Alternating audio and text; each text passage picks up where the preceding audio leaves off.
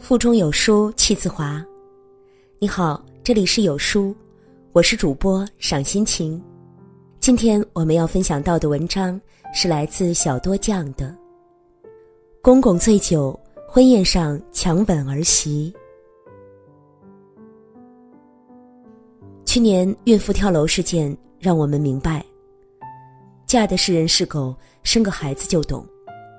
近日强吻儿媳事件。让我们意识到，公婆是人是狗，婚礼场上走走。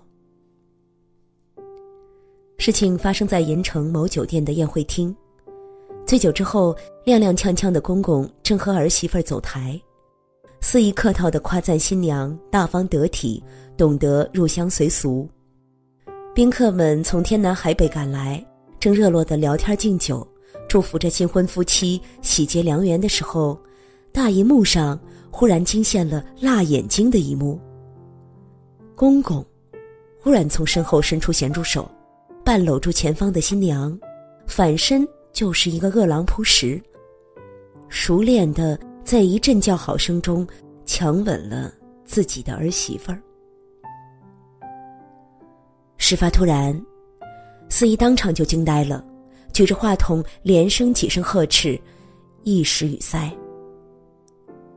在场的看客惊呆了，纷纷举起手机，以同一种吃瓜形态，从不同角度记录了这场闹剧的整个过程。新娘子的家人惊呆了，传闻说老两口带着亲人一拥而上，连夜将女方带回了家中。视频一经发出，从朋友圈直接火到了微博。婚礼是喜庆热闹的场合，大家讲讲无伤大雅的段子，略酌两杯热络感情，亲朋好友小打小闹，这些都无可厚非。虽说有生之年你我见过的婚闹不少，然而，这种在众目睽睽之下公然性骚扰自己亲儿媳的，多数人恐怕还是头一遭遇到。婚纱。钻戒、水晶鞋、掌声、祝福。原本是每个女人从小就梦寐以求的一场婚礼，是青春年华最接近公主的一天。谁也不曾料想，就是这么一个日子，盼着盼着，竟成为了无辜新娘一生的阴影。醉酒强吻，不顾廉耻，公公的失态。撕裂了谁呢？远到小学同学、单位同事，没准儿还捎带彼此的前任男友、前任女友；近到各路亲戚，男方家属、女方家属，一传十，十传百呀！祝福被砸了个稀巴烂，丑事端上了挨家挨户的饭桌，成为了看客们茶余饭后的小菜。儿子对父亲大打出手。娘家人连夜将女儿带回老家。一场醉酒后的失态，半斤马尿下肚，暴露出的是年过半百、善事未做、功德不深，却早已丧尽廉耻礼仪。裂痕的产生，撕碎的不只是一纸婚约，一对恩爱的新人，两家人苦心经营的一团和气，还包括整个婚恋市场的秩序。和伦理道德，起哄不断，婚闹不歇，这样的家庭还有姑娘敢嫁吗？爬灰、羞辱伴郎伴娘，恶搞新娘新郎，打着入乡随俗的幌子，耍尽流氓，低俗婚闹未被时代剔除，反倒滋生出各种花样玩法。曾经的先权袭胸，导致无人敢做伴娘；到今时今日的公公强吻，使得无人敢为新娘了。一场场闹剧上演，侮辱女性的同时，到底潇洒了谁呀？拍手叫好的可憎嘴脸，出现在谁人亲友的席间呢？煽动众人对女性又搂又抱，美其名曰可以让新娘新郎百年好合的。又是出自哪个油腻男人之口呢？每个纵容并参与低俗婚闹的当事人，都不要妄想将风俗当作性骚扰和犯罪的借口。诉苦无门，遭受侵害，反被群嘲，男尊女卑的思想何日消止呢？最毒不过人心，最恶不过杠精。这件事一出，立刻炸了一水的屌癌。猜忌公公与儿媳之间有不正当的关系，妄言男欢女爱，让众人闭嘴，切勿道德绑架。更有人直接坦言，部分男权主义脑袋中的思维永远是儿媳妇儿都是高攀我们来的，怎么糟蹋也不为过。原本婚姻是圣洁的，甚至忠贞的婚姻同剃度修行没有什么两样。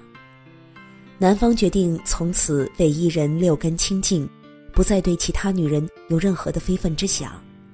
女方认为要与这个男人共度一生，不论生老病死、荣华富贵，如若不是天灾人祸，便于他的臂弯中修行，不再贪恋尘世间的其他风景。两个人能在众亲友面前说出“我永远爱你”。在隆重场合确定眼神，鼓足多大的勇气去宣告这份爱情的伟大？谁能料想，竟被自己的亲爹、亲公公的一盆狗血淋头？而这盆热辣辣、滚烫的狗血里，混杂的尽是些封建思想烹炸过的剧毒佐料。好在这是婚礼现场，一切尚且不晚。众目睽睽之下，证据证人俱备，该悔婚悔婚，该报警报警，该打的官司，该要的赔偿，一个都不要落下。这个女孩还是有出气的办法的。但是，万一此事发生在一户人家的屋檐之下，关起门来扫出了痕迹，暴风来袭快，隐匿的更快。那这个姑娘恐怕是叫天天不应，叫地地不灵啊！我劝女孩子们结婚前擦亮眼睛，辨识男人，观察家庭，防备，防备，再防备，谨慎，谨慎，再谨慎，为的就是降低被荼毒的概率。但是说到底哈，该反思的凭什么总是受害者呢？施害者的一时痛快，葬送了多少人原本幸福的家庭，却还是逍遥法外呢？女性是柔软的生灵，万不要高看她们抗打击的能力。不要总是抱怨他们为什么保护不好自己。关键时刻，谁能料想，就连所谓的亲人。都会向他们伸出毒手呢。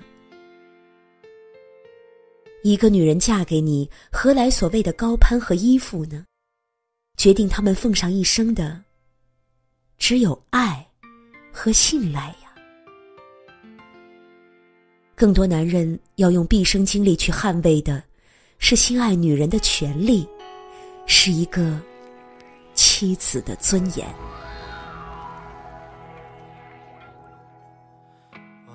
在这个碎片化时代，你有多久没读完一本书了？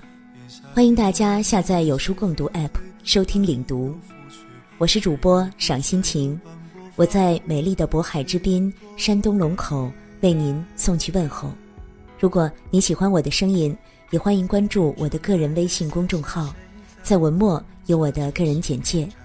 愿我的声音让您安静而丰盈。我们明天见。